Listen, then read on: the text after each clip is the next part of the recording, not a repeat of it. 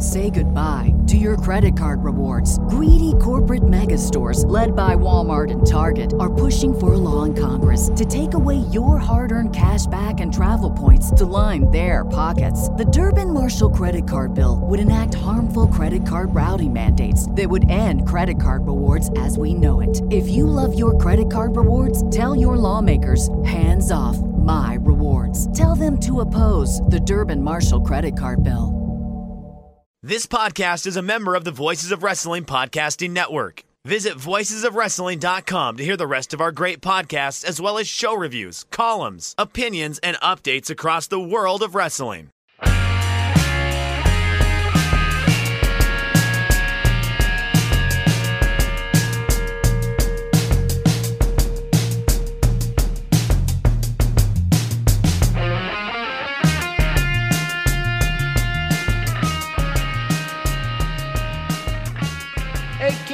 Like professional wrestling? but we like professional wrestling too.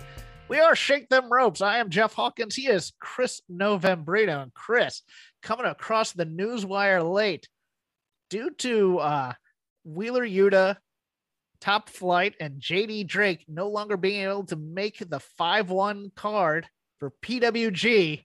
There's been some changes to the card. Pertinent to my interest, the Briscoe brothers making their grand return to PWG to take on Aussie Open. Pertinent to your interest, Shane Haste will be coming in to fight Jack Cartwheel. Now, do you have any interest in flying out here and doing your slapjack number one fan gimmick? Uh flying out there. Uh you know, look, if if, Shane Haste invites me, I will gladly don the mask and lead the slapjackalopes to greater victory and greater glory. But Oh, that uh, would go over well in that Globe Theater crowd. it would be a privilege to be asked to don the gym shorts and the, and the hockey mask. Oh man, I had I think I had possibly the weirdest interaction I've had at a grocery store last night. Let me tell you about this. Okay. You know how when you're standing in line, sometimes the person in front of you will go, "Oh, I forgot something," and they'll run off to go get it. And you go, "Okay, that's cool. Probably something necessary or something important that they forgot that was on their list. Maybe something small, even like a condiment or something." This woman comes back with one of those ready-made cracker and cheese platters and puts it on there, and I go. I don't usually talk at grocery stores. I'm not usually the most gregarious person in line, but that one I just out loud I go, that is the most unusual last second purchase I've ever seen. And this woman's card is like it's a Carvel ice cream cake, shrimp cocktail, chicken, like the fresh chicken, but it's like uh, reduced to like four bucks because it's been out for a while. It's just a ton of food. And she goes, yeah, I just got off a plane from Mexico. And I'm like, okay, cool. And I'm watching her with all this food. It's like in case she needs a snack for the night. I, it- what you described there made it sound like she's setting up like a spread for a party. I thought so, instead- too. I thought it was a- instead just one person. I'm and she- staying with my friend, and our refrigerator's empty, and I just got off the plane from Mexico.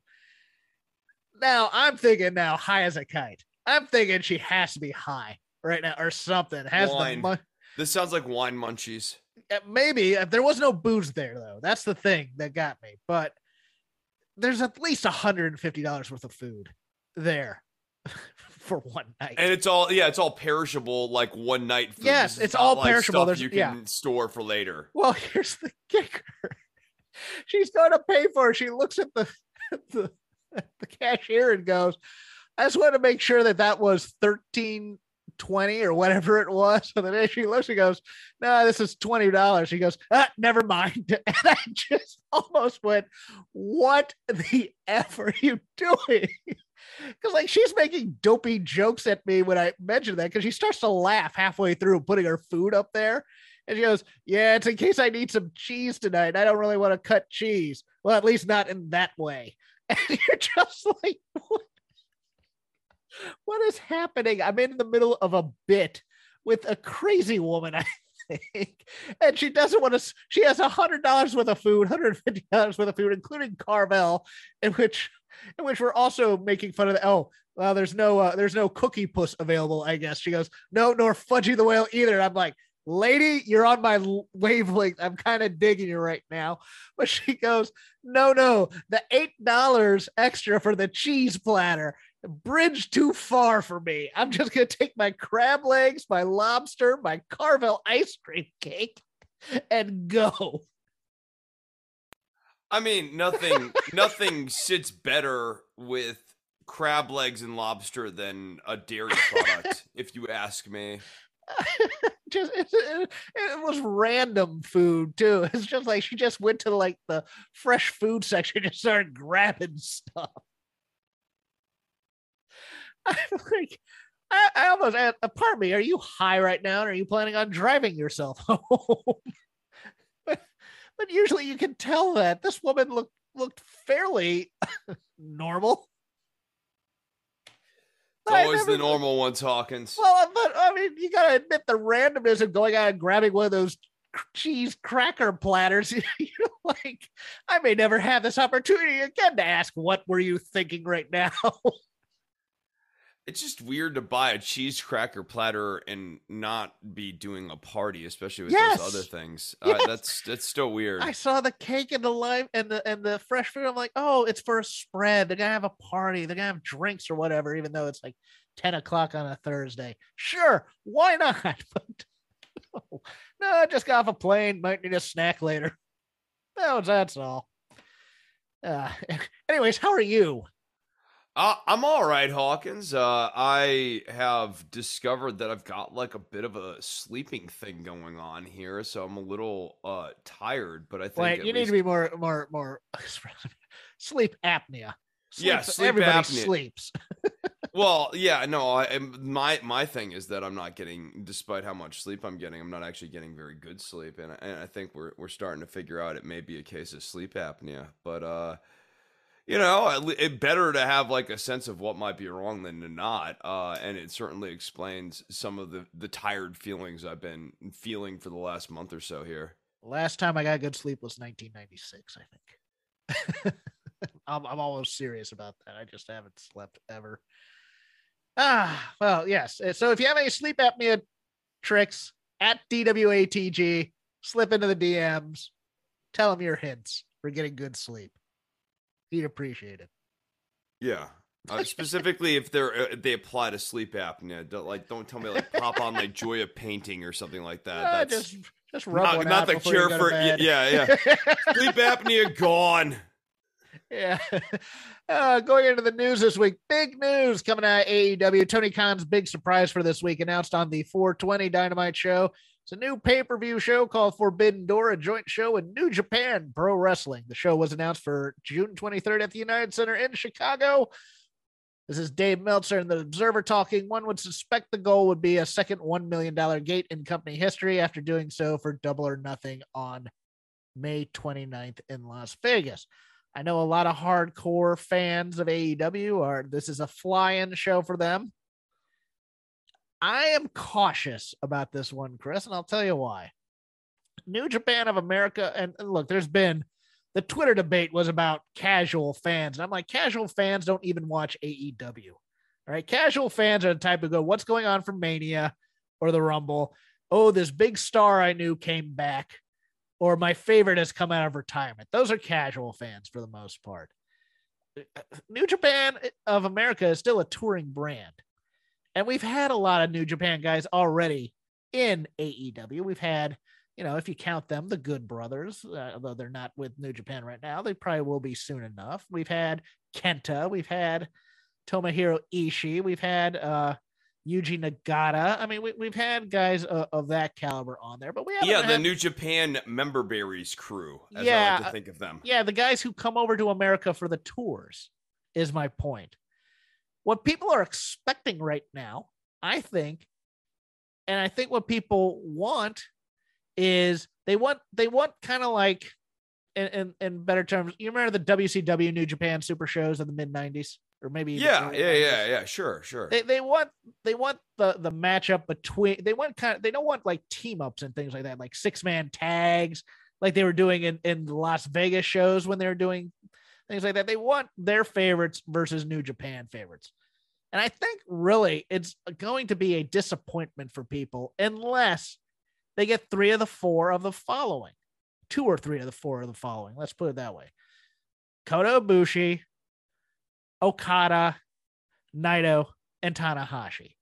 Anything else, I think, would be considered a failure, don't you? Yeah, I, th- I think you're. I think you're right. Uh, I mean, and I, it seems fairly certain that they'll get, uh, they'll get Ibushi, but no, a Ibushi's injured right now. That's the thing oh, that's keeping uh, him from oh, it. Okay, if he was available, and I, I think they might be saving him for when Omega comes back because I don't think Omega can make this card. And that's the other thing I think people are hoping for is like, oh, this will be when Omega comes back. I go, I thought he had surgery, but don't quote me on that necessarily. Now the level I mean, of this could be a worth seeing show if this is the launch of a major New Japan versus AEW angle. Uh, so we could be sleeping on on that front.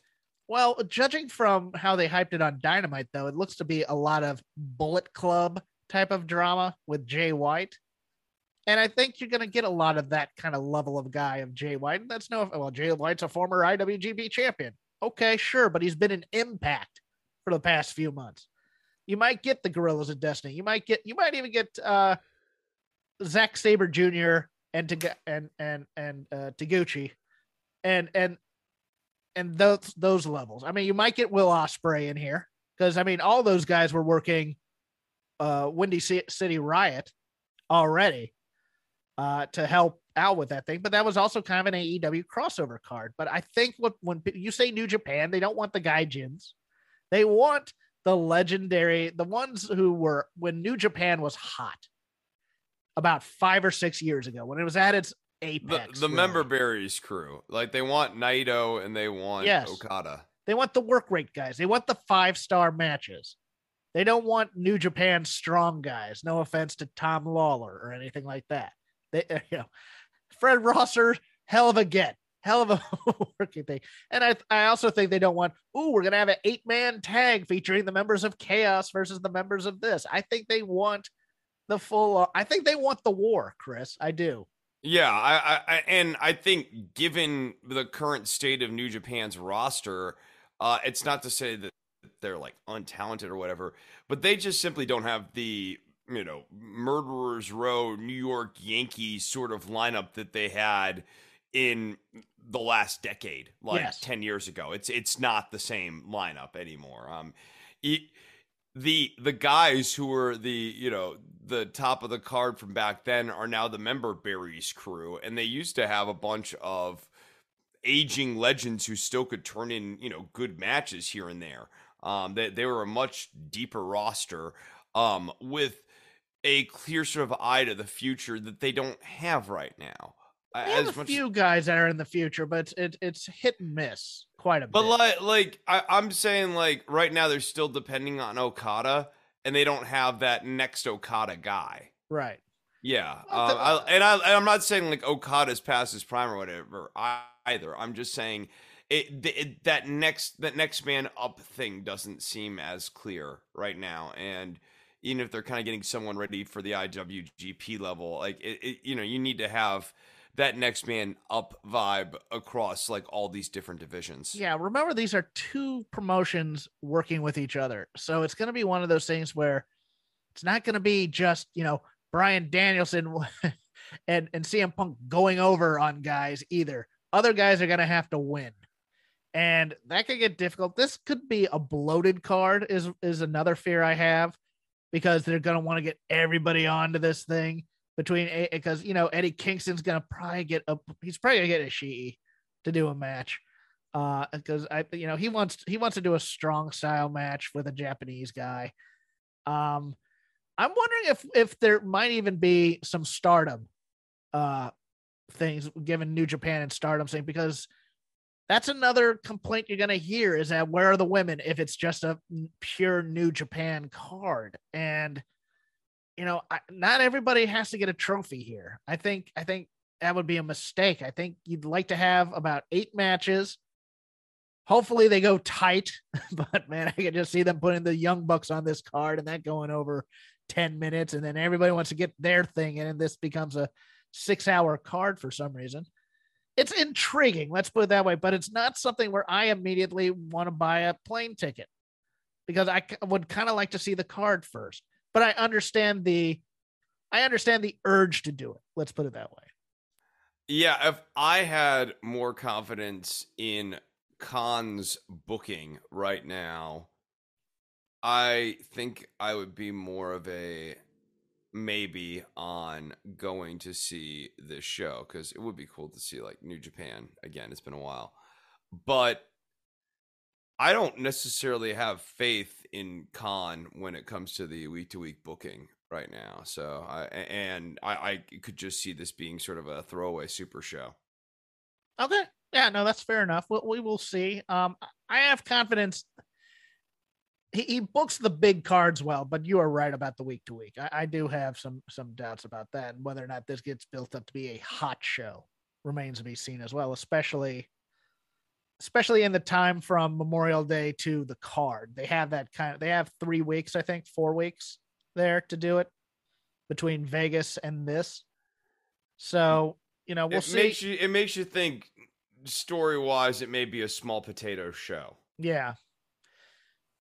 Also, kind of interesting to me at least, Wrestling Observer reported that Bret Hart has quietly signed a lucrative deal with WWE that prevents him from working with AEW but allows him to take various independent bookings. Now, those of you who follow me on Twitter know that I heavily retweeted the fact that Bret Hart will be seconding FTR in a match in big time wrestling. And I believe that's, uh, I forgot what state that's in.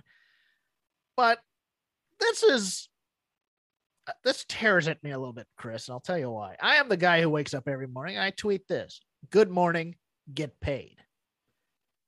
Bret Hart signing for a lot of money with WWE makes a lot of sense in many ways. And I assume he may have probably even leveraged both working with FTR and AEW at some point and also being there for the finals of the tournament named after his brother's foundation to get a bigger contract, bigger Legends contract with WWE. Now, we watched Wrestling with Shadows for an episode of Shake Them Ropes during the uh, pandemic era we know that Bret had a lot of issues with Vince McMahon, and I know that money cures a lot of things. But at the same time, you know, there, there is such a thing as principle. And I don't know if wrestlers necessarily ever have it or not. But you'd always feel like Bret Hart being mad at WWE and upset about that, or at least wanting to honor his brother's legacy. You would think that maybe there wasn't a price on that necessarily that you could pay, but I guess not. I mean, it's interesting. It's certainly an interesting debate given the shakiness of Hart's health through the years. How many more opportunities like this will Hart see?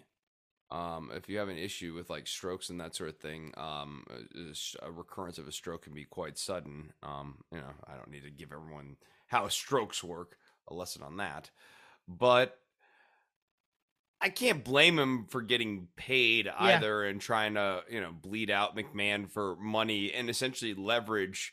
I don't want you on AEW to get millions of dollars. Like getting paid to do to not do something is one heck of a trick if you can pull it off. Yeah.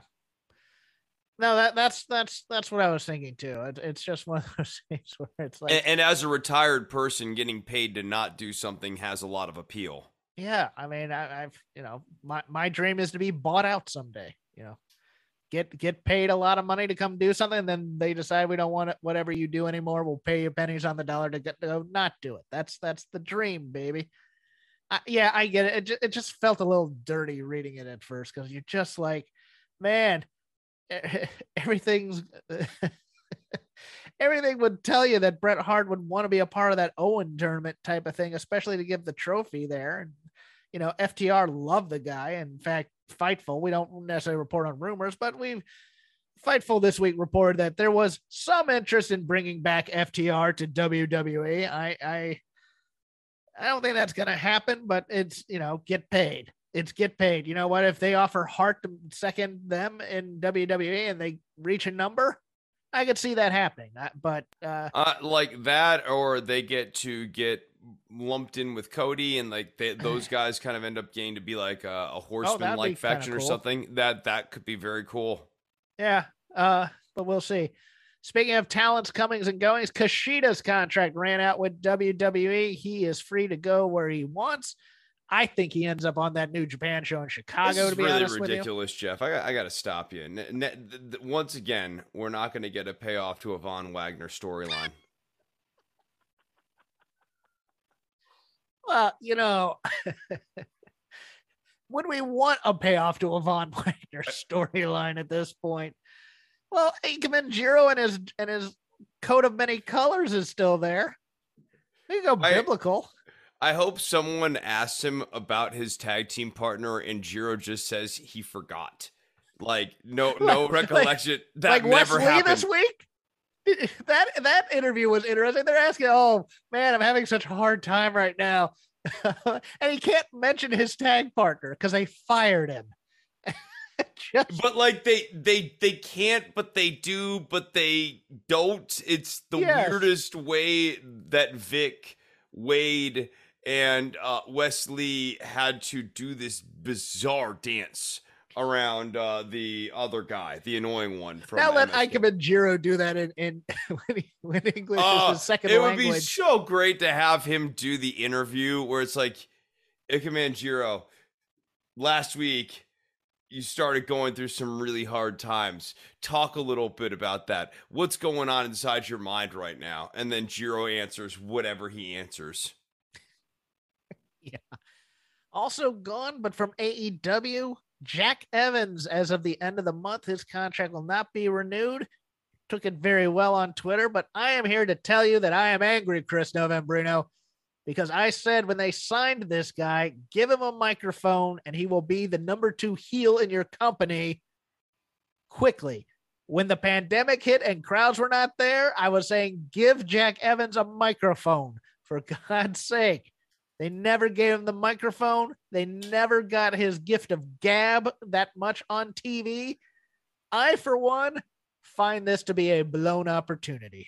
I, I completely agree. I, you look at who is currently the AEW champion, Adam Page, and Jack Evans is a perfect feud for Adam Page, especially if Evans gets on the microphone and starts talking about how he's the better athlete, how he's the better this, he's the better that. And you can essentially tell the story that maybe some of that's true, but Evans essentially can't get out of his own way, and that's how Page is able to beat him. Um, like it, it would be a, it'd be a great, a great short term feud in a world title program. Uh, number two heel is, uh, I think, completely correct. He's he's a guy who is just great at being grating on the microphone. Almost like uh, the, an interesting comp is sort of like Zack Gibson. It's like Evans can get on the microphone and go heel pretty darn fast. Speaking of Zack Gibson, you've been watching any of the product or, or the rumors on the on the Twitterverse. You've now seen LA Knight runs a modeling agency on the main roster with Mace as his client. Drew Gulak is now an interview robot slash intern with management. The tag team of Zack Gibson and James Drake, the Grizzled Young Veterans, have had the Grizzled Young Veterans name drop because they used it previously on independent promotions and have also lost their first names. They are now just known as Gibson and Drake. Also, other talent rebrandings. It looks like Kay Lee Ray's new name in the promotion will be Alba Fyre, and Kacy Catanzaro from American Ninja Warrior, who had some celebrity to her when she was signed, will now be known as Katana Chase or Katana Chance. I don't even know if the Grizzled Young Veterans are coming back because it looked like after Gibson and Drake dropped their tag match, it looked like uh, they might either be on their way back to NXT UK or they might just be getting dropped altogether. I don't know. But it brings up a question I've had and an argument I had last week with my co host from uh, the Dynamite Show over at Fight Game Media. We come out every Wednesdays, patreon.com slash Fight Game Media. I go, what is the, I don't mind them training people and going putting green guys on television. I don't.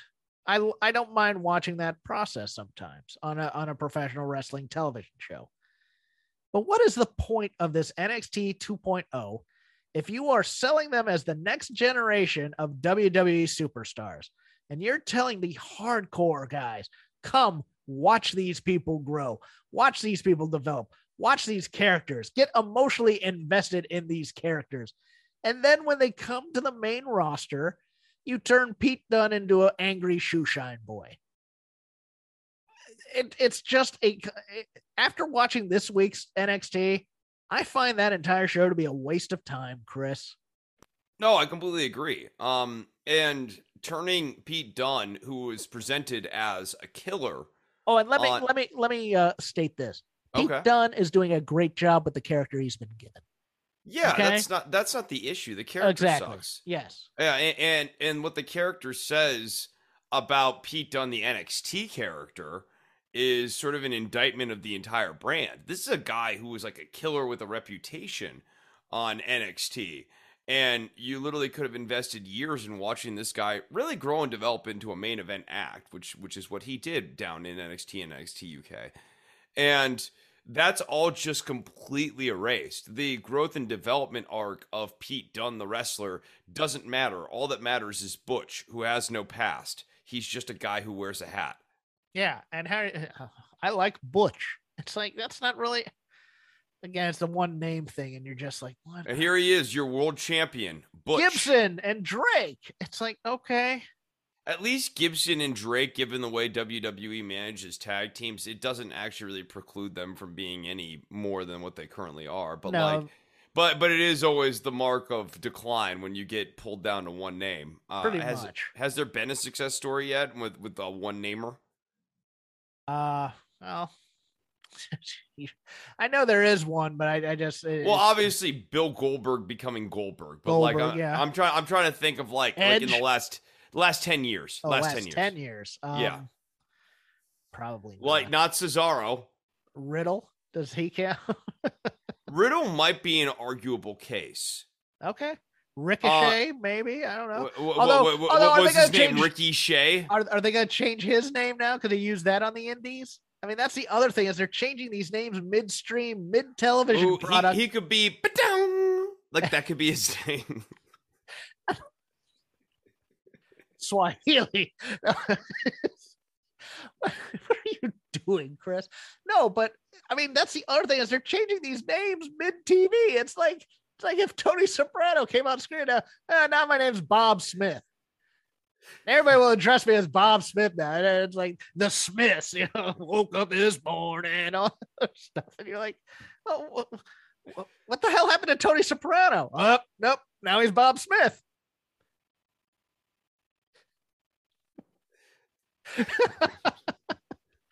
it's just it's just stupid. It's stupid for a television product to do that because the whole point of television is to train your audience. It just really it continues to beg the question: Who is NXT 2.0 for? I, I just don't know. Oh, there will be more beatings about NXT 2.0 later, and maybe one bright, shining light in Roxanne.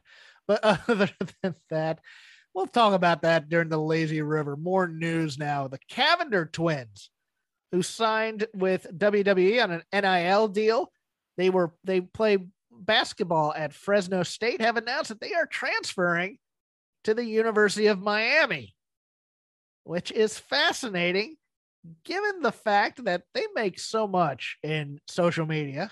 You're into blondes, check them out. I'm not, but you know, some people are. Uh, But my University of Miami in Florida is just a puddle jumper away from the Orlando Training Center. I think they are headed to WWE after their after their time is over. Might as well cash in on that celebrity.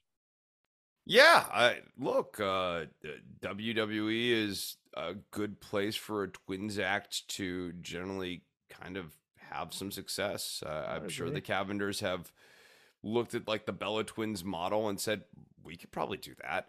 And they probably can. Yeah, they probably can. I mean, they are they are fairly uh popular on the old TikTok there. Um Ivy Nile, Chad Gable's brother, whose working name I forgot I didn't write down, and Lash Legend going to do a little bit of time over at NXT UK. Chris, how excited are you for Lash Legend versus Isla Dawn? I, I think the Lash Isla feud's actually going to be uh, yield us some really good promos, like Isla coming out and you know scaring Lash Legend and stuff, and Lash having to act like that means something to her.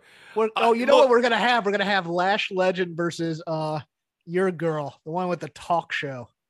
Oh, uh, yeah, you're right. You're right. So it's Lash a, is totally going to be presented as a face over there. We're going to have a talk show feud over there. Uh, Nina, uh, Nina, Nina Samuels. Nina Samuels, yeah. Yep. Oh, I'm kind of here. Look, I'm kind of here for Ivy Nile versus uh Mako if I can get it. Yeah, also, I, I, Ivy actually could, you know, have some sneaky good matches over that, there. That that might be fun. Also, kind of here for Chad Gable's brother, kind of doing some uh some some like Steiner brother type work with the boys in Gallus. I think that'd be kind of fun too. So we'll see. We'll see what they do with them over there. Might just be training, might just be, you know, eat a couple pins for some people, but might be fun nevertheless. Darius Martin of Top Flight sidelined with an injury again per Fightful today. Came out during Rampage on Twitter and said it's a non wrestling injury, which Fightful never reported as a wrestling injury, but it looks like Top Flight's to be on the shelf for a little while again. Well, uh, that's unfortunate, but Darius Martin also seemed to be losing steam with his singles run. Oh, I don't know. that six man match, you telling me he didn't look good in that? Yeah, it was a pretty competitive outing against the Blackpool Combat Club. Anyone could have won. Yeah. uh, Virgil, aka Mike Jones, 59, alumni of the University of Virginia, Jeff Hawkins alum, said he has suffered two strokes and has the beginnings of dementia. That's that's something I'd never want anybody to go through. So keep him in your prayers, kids. And then finally, in our news segment, another lighthearted note. Well, no, this one's actually lighthearted. Killer Kross, Kevin Kesar, 36, and longtime girlfriend Scarlett Bordeaux, aka Elizabeth Chihaia, I believe is how you say that name, were married on April 20th on a glacier in Alaska in a private ceremony. Chris, do you want to get married on a glacier? Glacier is coming. That's what they put on the invitations. Oh, that, that's not a that's not a destination wedding. I don't think. Go. ahead. I mean, how many people? Well, how many people choose a glacier to go to as a destination? Exactly. Uh, yeah, you know, the guests are freezing.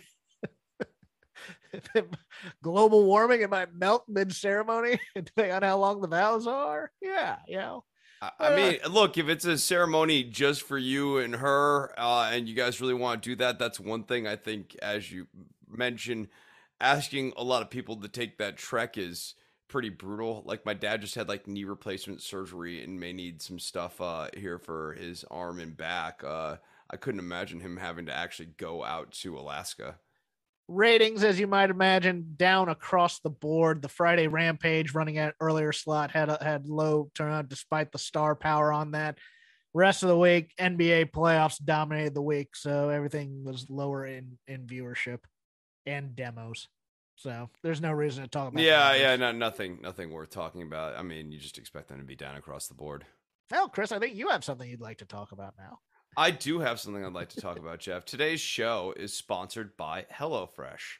With HelloFresh, you get farm fresh, pre portioned ingredients and seasonal recipes delivered right to your doorstep. Skip trips to the grocery store and count on HelloFresh to make home cooking easy, fun, and affordable. That's why it's America's number one meal kit. Get farm fresh seasonal produce and easy to make recipes delivered right to your door every week. Ingredients travel from the farm to your doorstep in under a week, so they always arrive fresh. All without the trip to the grocery store or to the farmer's market. It's all about convenience with HelloFresh. Not only do the ingredients come pre portioned, so you're not overbuying or wasting food, but it's easier than ever to get filling meals on the table in a snap with options like family friendly and quick and easy recipes. HelloFresh's chefs really know how to diversify the menu with seasonal recipes like salmon limon and Ooh. pasta primavera. That's a springtime recipe, Hawkins. Primavera. That's uh, it's Italian for sp- spring. Is it? What's in Primavera? Uh, vegetables and stuff. Okay. Yeah, no, it'd be good. You should get the recipe. Um, we we, we I I I, don't, don't I- like salmon, so I was wondering what. Well, no, I, pasta primavera would Yeah. be different than salmon limon. Uh, Yes, I I think salmon limon would be one dish that's like a Yes, I limey. It's a salmon sort of dish, Hawkins. fish. Uh, it- it's fish, yeah, it's a fish dish. Uh, whereas pasta primavera is there's veg. It's spring. It, it's Italian spring pasta. Gotcha. There, there you go. Um, that's not right at all. But if you want to get the offer, you can go to HelloFresh.com slash VOW16 and use code VOW16 for up to 16 free meals and three free gifts. That is HelloFresh.com slash VOW16. Hawkins says it's VOW16, not sure why. HelloFresh.com slash VOW16. Use code VOW16 for up to 16 free meals and three free gifts. HelloFresh, America's number one meal kit. Thank you, Chris. And with that, we open up the lazy river of wrestling criticism. Anything we've watched, anything we're thinking about, anything about wrestling in general, maybe even not wrestling occasionally. That's what we're going to talk about right now. Show to show, bounce around, things we like, things we hated. Chris, I will start. Chris, who do you think my favorite wrestler this week was? And it's somebody that uh, it, it has nothing to do with a match and it's somebody that we don't talk about that often. I don't know, Hawkins. Those are Okay. terrible clues. That's a that's a very terrible clue. My favorite wrestler this week was Ethan Page. Okay. Tell you why. That promo he cut was absolute money. It was fire. It was hate. It was he wanted to beat the crap out of Sammy Guevara. And we don't have enough hate in our wrestling promos and feuds anymore. And that's what makes wrestling good. It's what makes matches good. When I was on here and ranting and raving about Briscoe's FTR, I was for weeks. It was about the promos and then the match itself delivered on the same kind of hate they were delivering in the promos. There's none of that anymore. There's no because WWE is afraid for their baby faces to get angry at any point unless you're the main event monster baby face like Drew McIntyre can occasionally go smash things and things like that. But every other baby face is like, well, titles come and titles go. Say la vie. You know, that that John Cena promo, which just drove me up the wall that one time when he he lost the belt. He goes, Oh well, guess I'll get another title shot down the road. Hate it. Hate it. And you picked up on something Monday about anger that I loved. Go ahead. Well, before we get into that, um, I, I want to talk a little bit about the Ethan Page promo. I continue to find myself baffled that Dan Lambert is the vehicle for people turning babyface.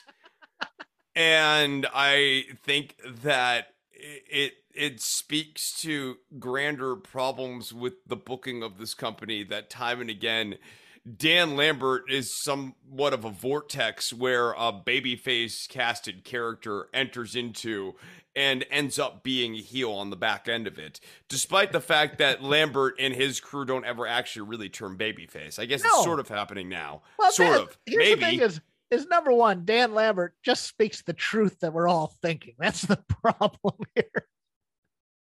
Yeah, and, and there's nothing really to go after Lambert about. He's goofy, but like he's never does anything that really makes him a hypocrite. No, he doesn't. He, he he's pure troll, but at the same time, there's a hint of truth in the trolling. And and yes, it's it's tinged with some misogyny in there. You Oh know, no, it has like all the trappings of like being a boomer, and this is again why I find myself utterly perplexed by characters somehow ending up in a head to head against the boomer, almost like Cornette parody character, Yes. and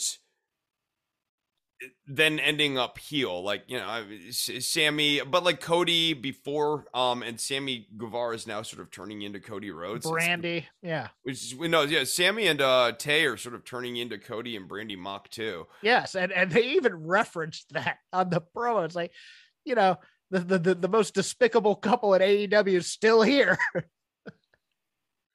It's uh, it, it, it, it's fascinating stuff. Um, now to get into my point, um, we are watching Raw here this week, and I forget which match Lawler even. Said. Oh no, it's uh, the Rhea Ripley and Liv Morgan match, right? Yes. Now Liv Morgan and Rhea come up short in their title challenge here. Not totally surprising. Rhea Ripley probably joining this Edge faction, um, but at the end of the match, Ripley turns on Liv, and like the blocking of that was quite terrible. And Liv ends up getting blindsided by Rhea Ripley, and Rhea Ripley beats the crap out of Liv Morgan. And as Rhea Ripley's leaving the ring, Jerry Lawler goes, Well, Rhea's really upset about losing, and who could blame her?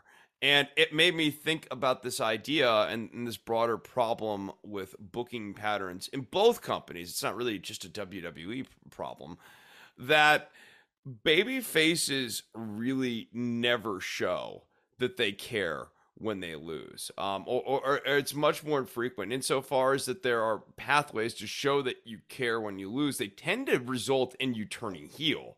It's like a baby face can't stand losing, like Rhea Ripley, and finally has a manifestation of that I can't stand losing thing, and that's what drives them to turn heel. Uh, whereas a baby face very rarely in this company, um, and WWE is a great example on this, you know, has a loss and it becomes defining, galvanizing, and you know, redemptive. Uh, you could possibly be yelling at the your iPhone or whatever you're listening to this on right now. Well, what about Bianca Belair and Becky Lynch? Well, yeah, was that? Was that or was that sort of a thing that they kind of like needed to kind of do a get right on because they had Becky bump off Bianca, you know, 23 seconds and did Bianca winning at WrestleMania completely undo the 23 second loss? No. No, So- because she never got over on her on the promos either. Yeah. I mean, it, it it was it's one of those things where it's like you know, if she had if she had beaten her in like 22 seconds or whatever it was, yeah, sure, you got you got got over on her and you had her on the promos, but and we were saying that the build to that match was was terrible because Becky just sucks all the oxygen out of the room because she has so much personality and her heel persona is so overpowering that, that you can't get over. it. But I mean, You Po- essentially needed that to be like Bianca Mania, like Daniel Bryan's Yeselmania. Um, you, you like- like- needed yeah. Bianca to be mad at Becky. You needed Bianca to be ready to fight Becky. And it's like, girl, no, you know, that kind of that offstanding, you know, just kind of dismissive stuff. And and there's nothing wrong with intense baby faces. I mean, look, I, I'm gonna go back in the Wayback Machine, but if you decide to ever watch old wrestling, there's a lot of intense baby faces out there, even even if they don't always win, and they're not necessarily angry, they're just intense. Like, uh, you know, Magnum TA always kind of gave an intense promo to let you know he was serious about getting there in the fight and getting the win, and and there was never anything wrong with that. It never made you think, man, Magnum's turning heel next week. No, he's just he's here to win. He's here to make money. He's here to beat up the horsemen. And and we don't get that anymore because everybody's everybody's so happy to be part of the WWE universe or part of AEW. And it's all it's all that th- these shows exist to show you the world of wrestling kind of thing with the backstage politics and machinations. It's like everything's 30 Rock, but set in a wrestling show type of thing where where you never get the fact that you never get to lose the veneer that you're watching a wrestle I mean you, you know what I mean that you're no- No, you're watching a show about wrestling show yes, rather than res- watching wrestling. a yes, yes. wrestling league. Yes. You never get to drop that thing that that's like you're you're not uh you're not in the world. You're just kind of watching it from afar type thing. Yeah. it's kind of so- like the, the Muppets, right? Yes, Like, the Muppet it- Show. it- yeah, it's we've like the Muppet Show. analogy before. Yeah. Yeah, yeah, and, and I do. I want a promotion to. It's that I don't ever want backstage interviews, but I want backstage interviews within the confines and the trappings of what you'd expect in a sports promotion. Um, and I, I think when we drift away from that with like skits and bits and stuff that's you know, spooky ooky and that sort of thing. Um, that's the price you start paying for. You, you start slowly kind of drifting into Muppet Show territory. Yeah, I mean, about wrestling. The vignettes that were always cool to me were the ones where it's like, you know, Arn Anderson and Erik Watts end up running into each other at a gas station and they start fighting. You know, the horsemen follow Dusty into a parking lot and end up breaking his arm. You know, those types of vignettes aren't bad. And it shows you that the world of wrestling continues even after the cameras are off after the two hour show. And and it and no wrestling show does that anymore because it's like everything only happens during the office hours that the wrestling promotion is running in front of the camera. What's going on, guys? This is Rich from the flagship podcast here on the Voice of Wrestling Podcast Network. And I just want to let you know about a brand new sponsor we have for the network. It's Eufy. And let me tell you a little bit about their newest product, the Eufy Video Smart E330. This isn't your everyday smart lock. This is a smart lock, a 2K camera, and a doorbell offering triple the security and triple the convenience. Instead of loading up your door with a bunch of different devices, you install one and it takes care of everything in a complete package. It's not just about the home security though. The Eufy Video Smart Lock E330 is also for convenience. No more worrying about losing keys. You can let each member of your family get a password. You can monitor their movement in and out of the house. You can keep an eye on your packages. You can check in on your house while you're away. There is so much you can do with this product. Best of all, it is easy to install and set up. All you need is a Phillips screwdriver. Leave that drill in the toolbox. The Eufy has keyless entry, a 0.3 second fingerprint recognition, a rechargeable battery with a four month lifespan, two way audio from the lock, enhanced night vision, 24 7 customer support, and you'll love this none of those pesky monthly fees. Eufy sent me a Smart Lock 330 and I've loved it so far. It allows me peace of mind when I'm at work or when I'm away on one of my patented vacations. Plus, it helps me keep track of deliveries to the house, saves me a trip back to the car if I just need to run in for something and I forgot my keys, and the two way audio system works well for those unwanted guests at my front door. No, I do not need new siding or windows or a roof. Thank you, though. You can simply tell them you aren't interested from the comfort of your couch. Now, are you ready to ditch the others and join the Eufy revolution? Of course, you are. Get started today by searching Eufy Video Lock on your search engine of choice. That's E U F Y Video Lock, or visit eufyofficial.com slash video lock to see how you can finally, once and for all, gain complete control of your door. Once again, that's E U F Y Video Lock eufyofficial.com slash video lock. And we thank them for sponsoring the Voice Wrestling Podcast Network. What's so special about Hero Bread's soft, fluffy, and delicious breads, buns, and tortillas? These ultra low net carb baked goods contain zero sugar, fewer calories, and more protein than the leading brands, and are high in fiber to support gut health. Shop now at hero.co. Yeah, and then like WWE with their current backstage intrigue, like, uh, does anyone really care about Sonya Deville and Adam Pearce? No. And, yeah, I, I mean, it's just silly, silly. Although they did bring back the PowerPoint for Drew this week, so I was happy about that. Uh, uh, your turn on the lazy river, sir. All right, well, let's stop beating around the bush, Hawkins. We need to talk about the main event here, and that is the main event of Rampage, which featured my number one talent. I would say greatest wrestler of 2022, Jade Cargill. Come on. Uh, no, once again, she hit it out of the park here this week, Hawkins. Um, before I got on the air here today, I was doing some cleaning and I had these guys on who were going through various Steven Seagal movies. And in particular, looking at the later era ones. There's one where Seagal's dialogue is so bad, Hawkins, that they actually dub most of it in post production uh, it, that that's pretty glorious. Um, but they're watching one in particular, and it's not horrible or whatever by late era Seagal standards. Like he actually does a few bumps or he does a few stunts or whatever. But one guy comments to the other guy. The problem with Seagal is that Seagal doesn't realize what makes an action movie good, which is that the strong person has to be in in peril that the hero the the badass has to be in peril in order to really kind of sell to the audience how badass the the main person is.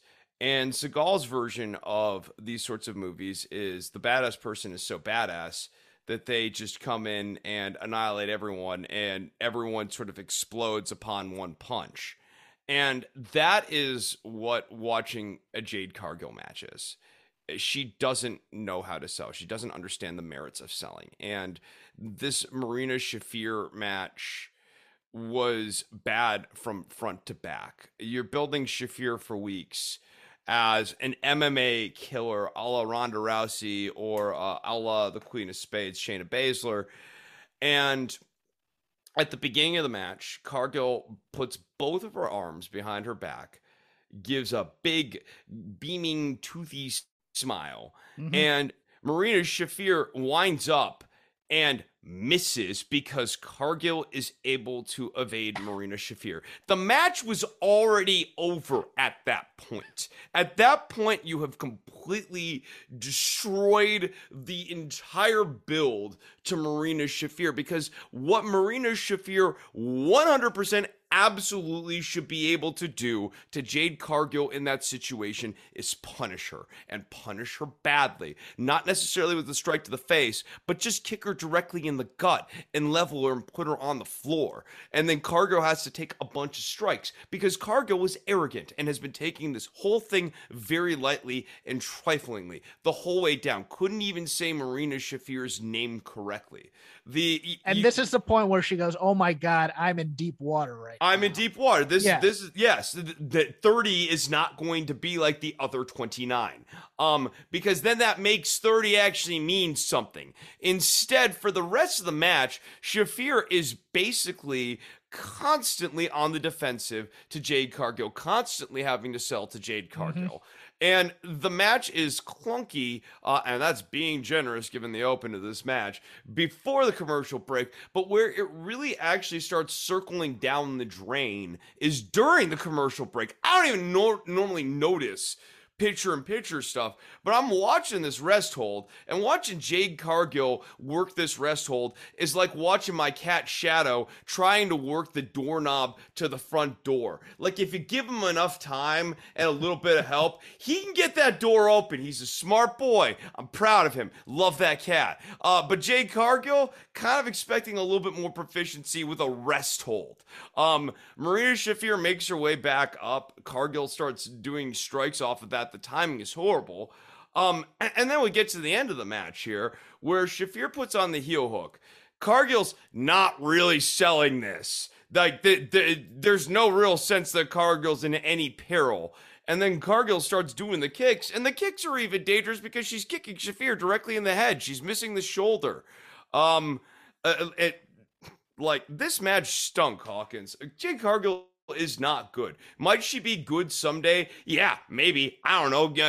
Give her enough time. Sure, why not? I've seen it happen. Uh, people grow. Uh, I'm in that business, but uh, she's not good right now, and she doesn't deserve this push that she's been on. And I, I was finding myself wishing at the end of this match that there's a way for both of them to lose. I'm gonna go back to my rant about NXT for my point here because I have nothing to add to your point because it's it's well made.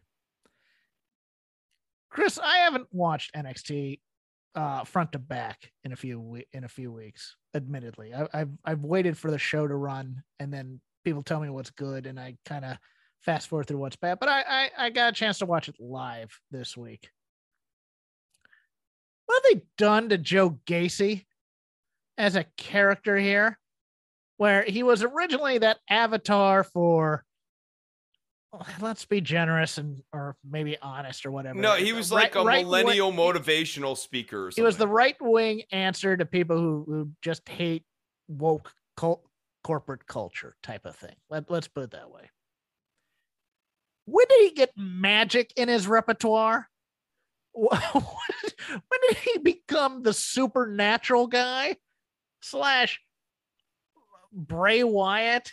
Type they of... decided he was a reverend, but he's never been a reverend. He's just been a guy who's like a really crappy motivational speaker who, yeah, like plays upon like you know what a right winger thinks uh, quote unquote woke culture is.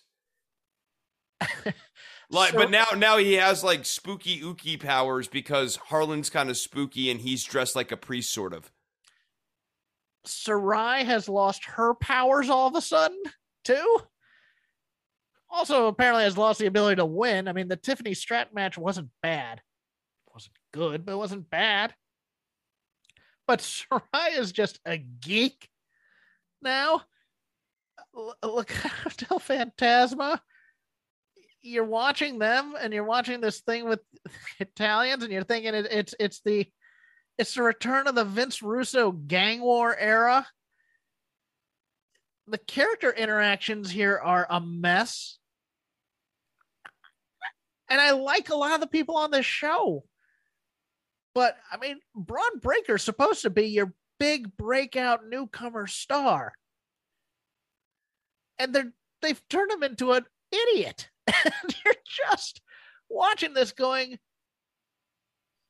as a sentient human being who actually enjoys some quality television, what am I doing wasting these two hours of my life just because I like wrestling? And I'm just I'm I'm flummoxed by when they took this over and they said this is they're gonna make it more seamless between NXT 2.0 and the main roster.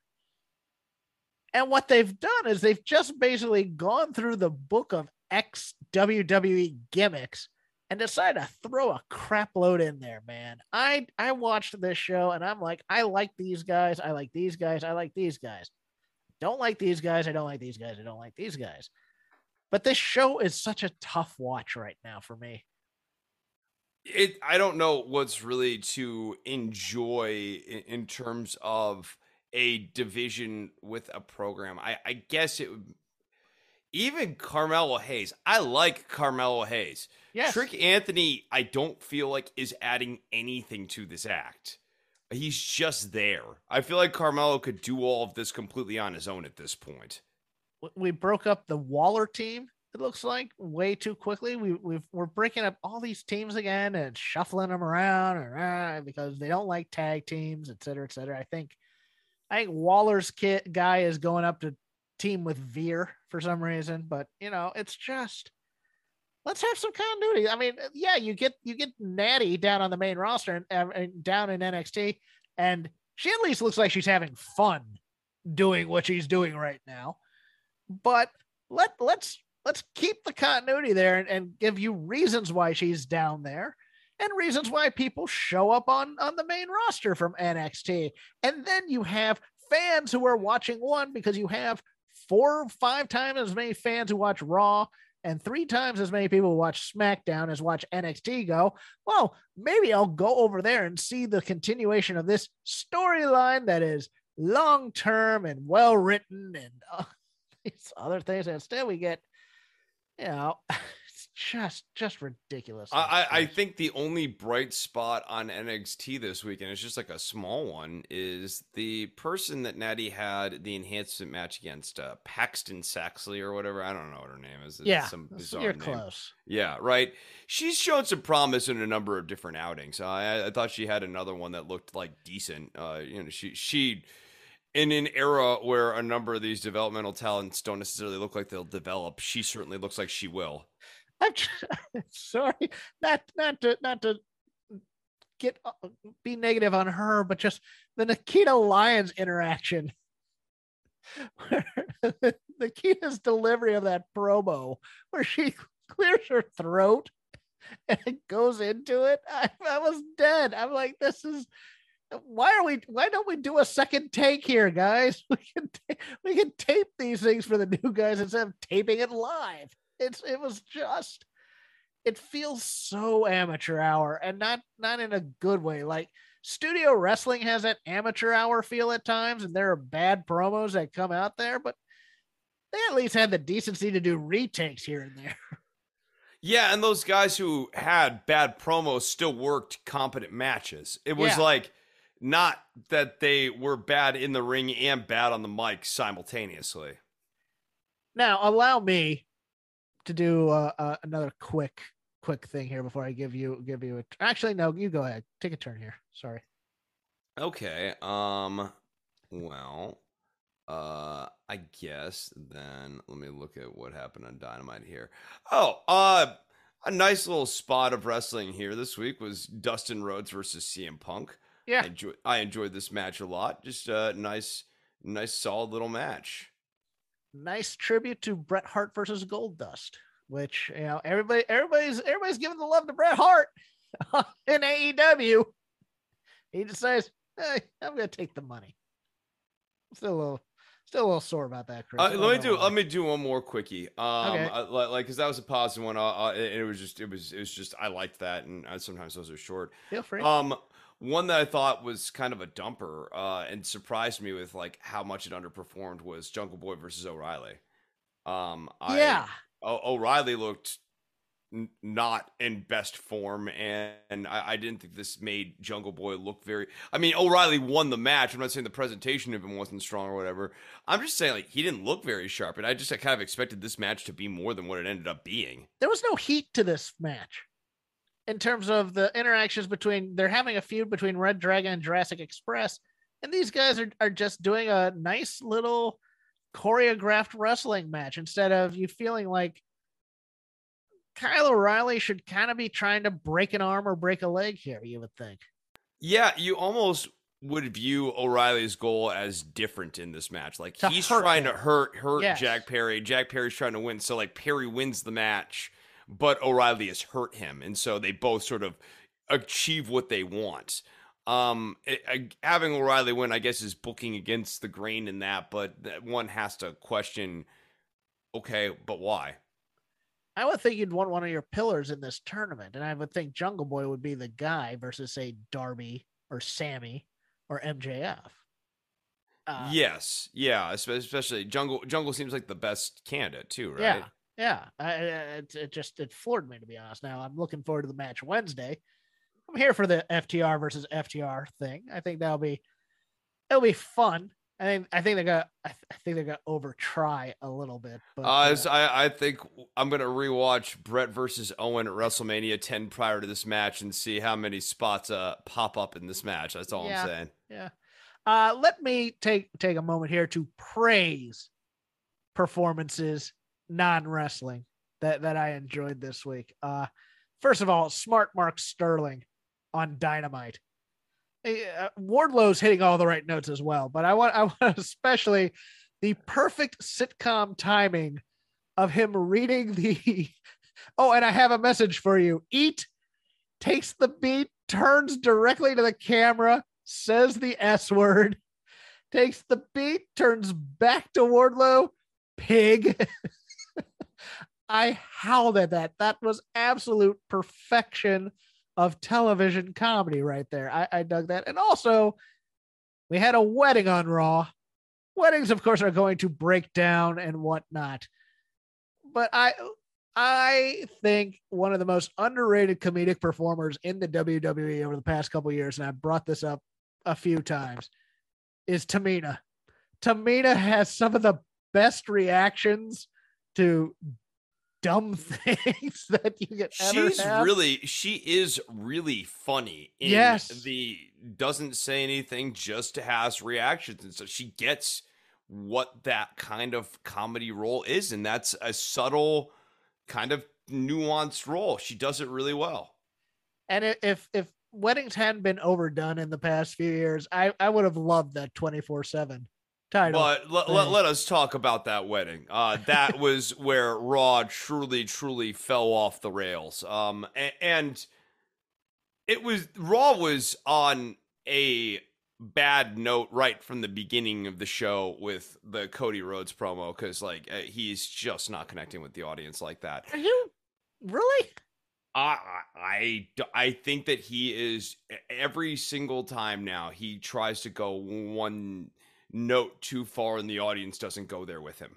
All right. Uh, he keeps overreaching a little bit. I, I it's not gonna burn. It hasn't burned him yet, but but it happens. It happens. Like every single time, he he he does the leap of faith, and the crowd is not there to catch him. Right. Um, but by the end of the show, I, I don't blame Rhodes, but it, we were clearly off to a bad start.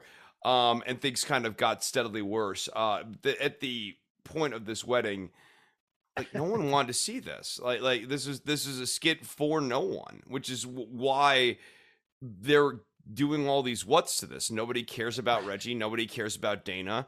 Um, nobody cares about this title. Uh, no one cares about the pursuit for this title. Basically, pursuing this title makes you look like an idiot. Yes. Um, and, and that's almost sort of the moral of the whole skit. Like, you're in love or whatever, you find true love, but this title like stupefies you so badly that you're even trying willing to pin your bride uh to try to get the title or pin your husband to get the title. If WWE had a bit of self-deprecation in them, and they don't, because they because the funny thing is they present stupid stuff, but they take themselves super seriously as a company. They would have gone hard into the name change thing and had somebody actually marry the 24 7 title and rename themselves like Dana 24 7.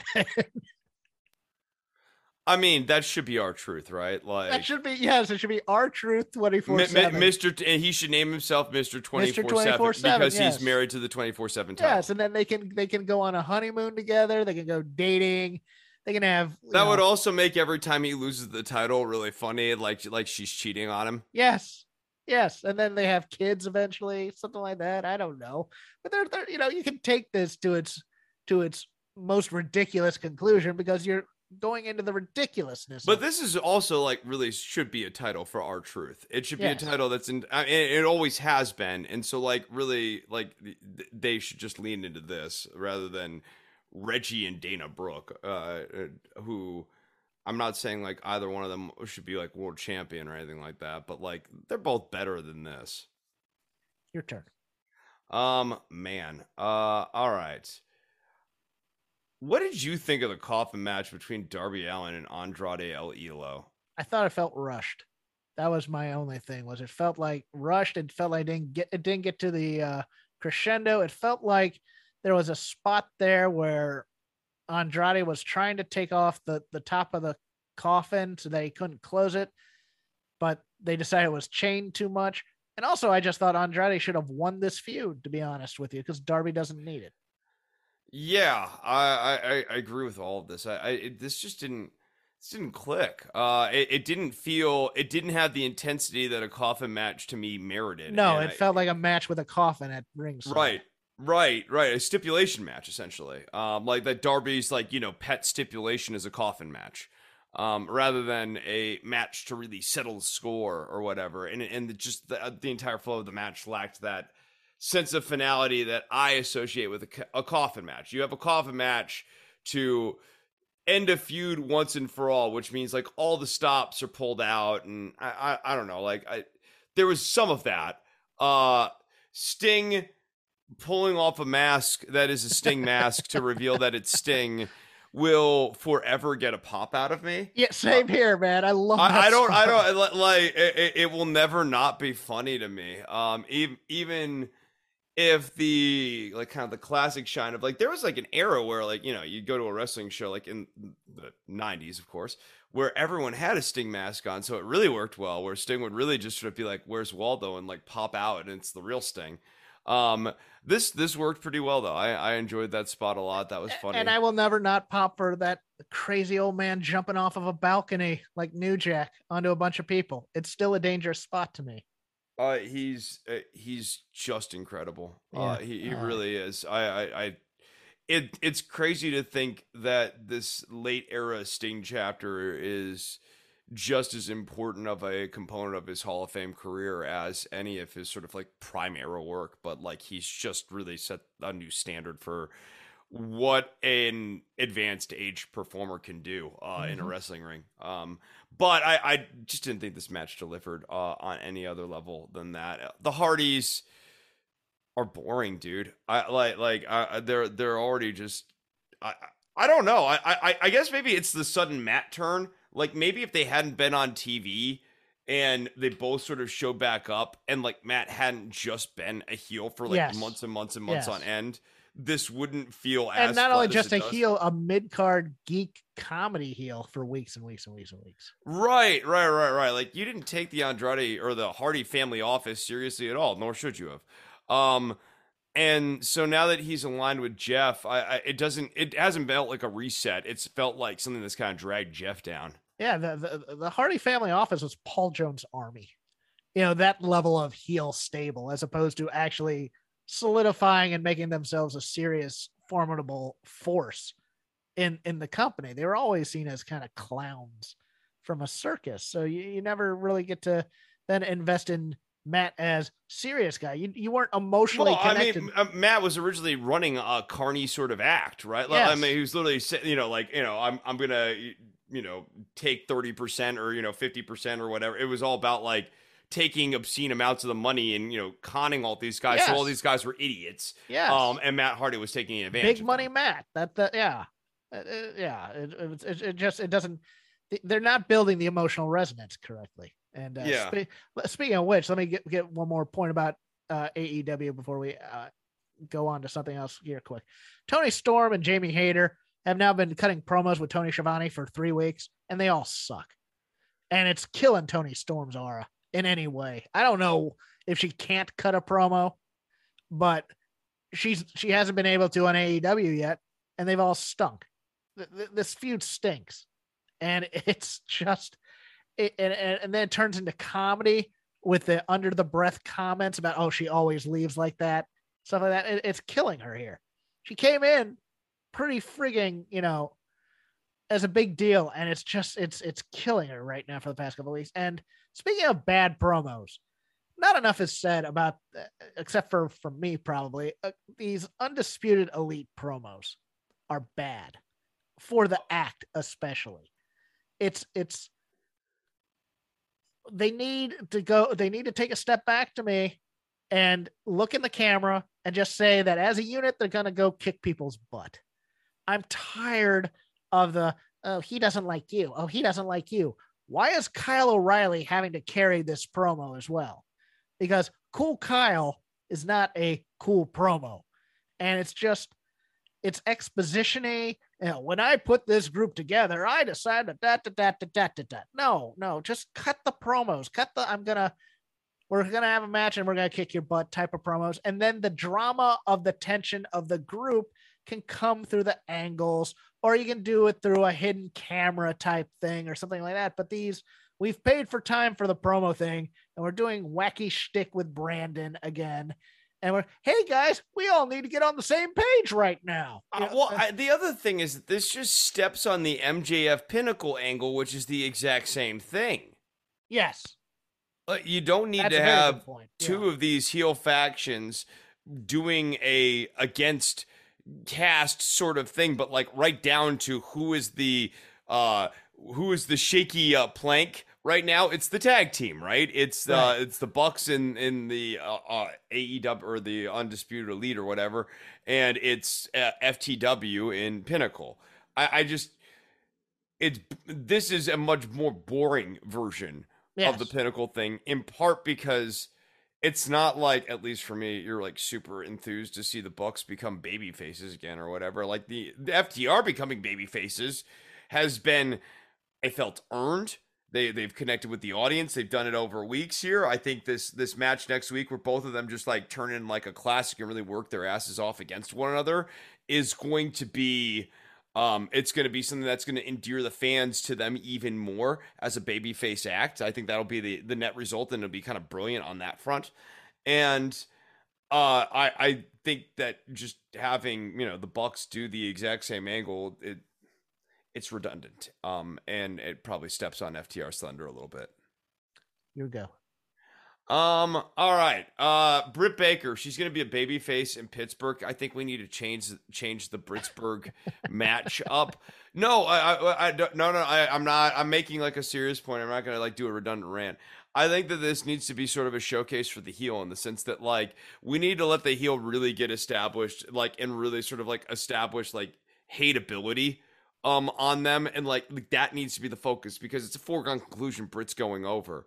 So like we need to let like uh the former Vanessa Borne Danielle or Danielle uh, Kamela here Yes. like really establish her character and sort of establish some degree of formidability um and like really get the crowd just hating her guts and hope that that carries over residually to the next weeks and the weeks after um i i think if anything this is actually a great opportunity for an established heel to go up against britt baker even a, heel that you're trying to build up um and, and really let them like kind of get serious heat built on them during this match uh let the crowd really hate them I thought Danielle did a pretty decent job for what she was given. I, I, I, she's not gonna get signed by AEW, but it was nice to see her in a ring actually be able to do some things for once. I think her, Yeah. jo- I think her, I think her place is mostly she she'd make a great valet, but you know she's 36.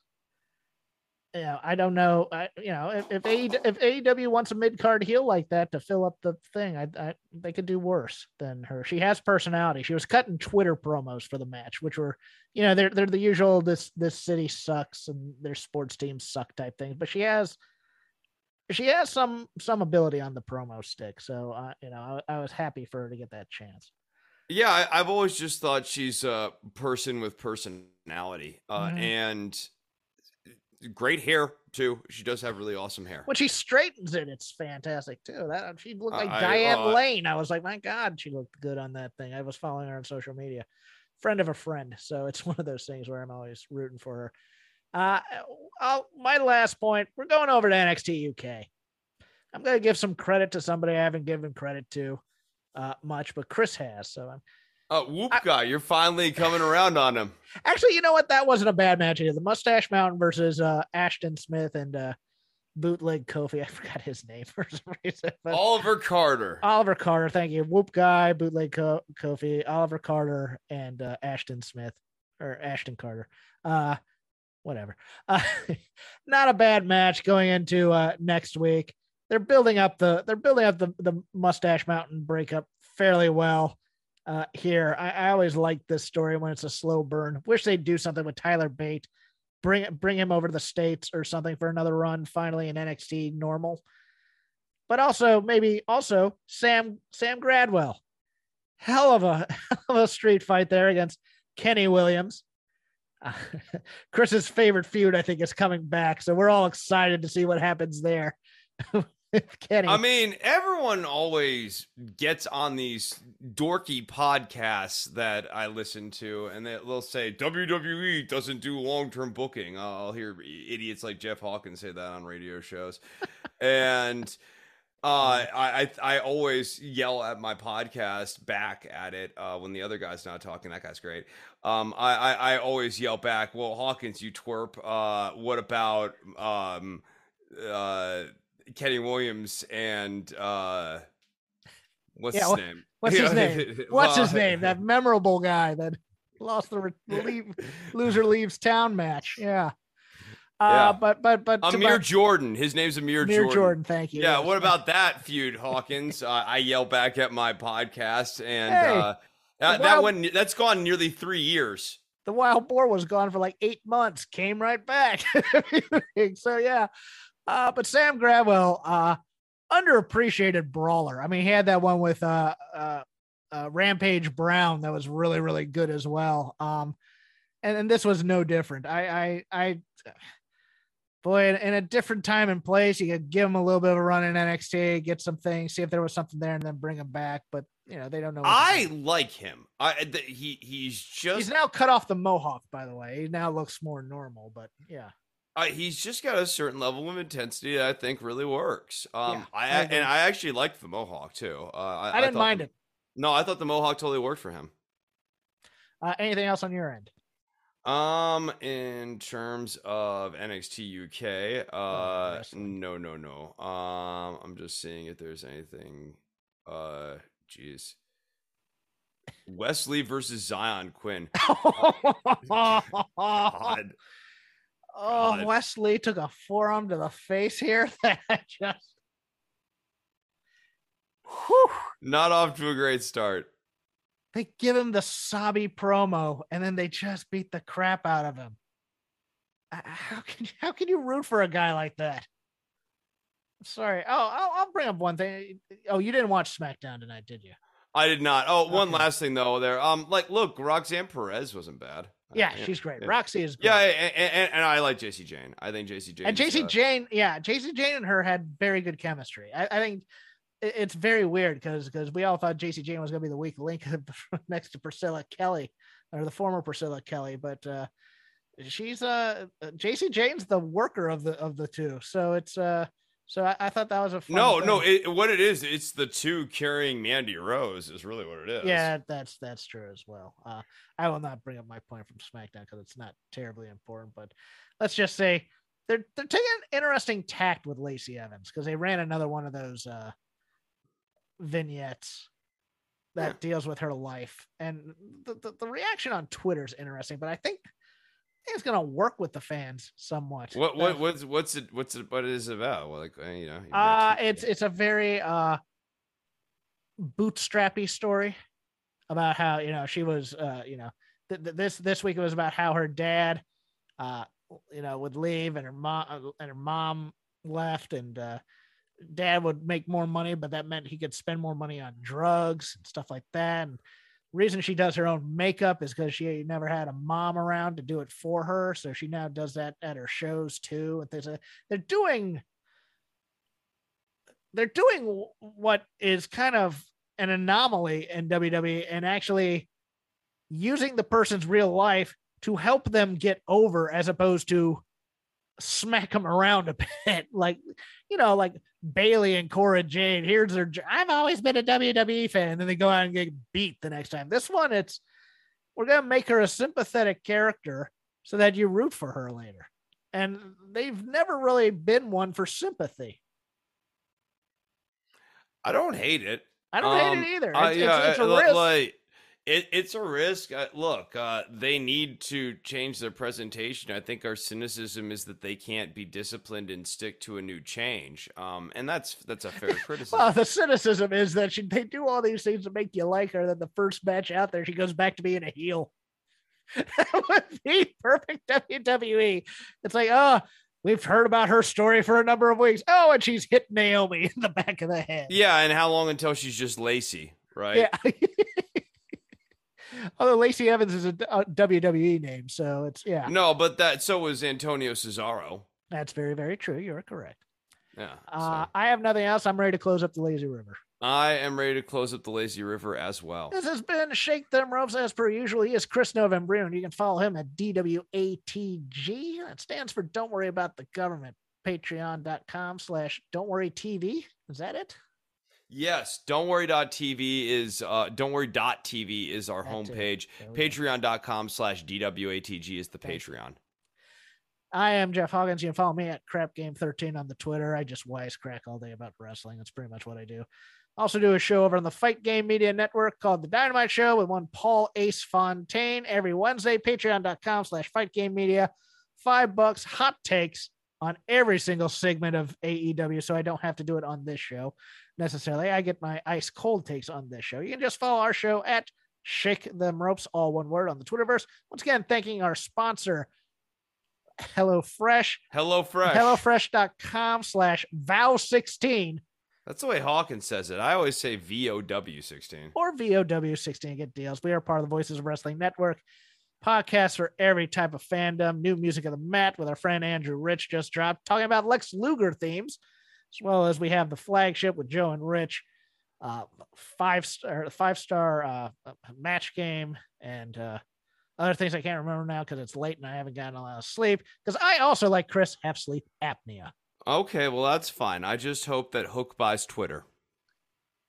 BetMGM has an unreal deal for sports fans in Virginia. Turn $5 into $150 instantly when you place your first wager at BetMGM. Simply download the BetMGM app and sign up using code Champion150. Then place a $5 wager on any sport. You'll receive $150 in bonus bets, regardless of your wager's outcome. And if you think the fun stops there, the King of Sportsbooks has plenty of surprises in store. Check out daily promotions, same game parlays, live bets, and so much more. Download the app in Virginia today and get $150 in bonus bets instantly from your first wager. Only at BetMGM. BetMGM and GameSense remind you to play responsibly. See BetMGM.com for terms. 21 plus only, Virginia only. New customer offer. Subject to eligibility requirements. Rewards are non withdrawable bonus bets that expire in seven days. Please gamble responsibly. Gambling problem? Call 1 800 Gambler. Promotional offer not available in Washington, D.C.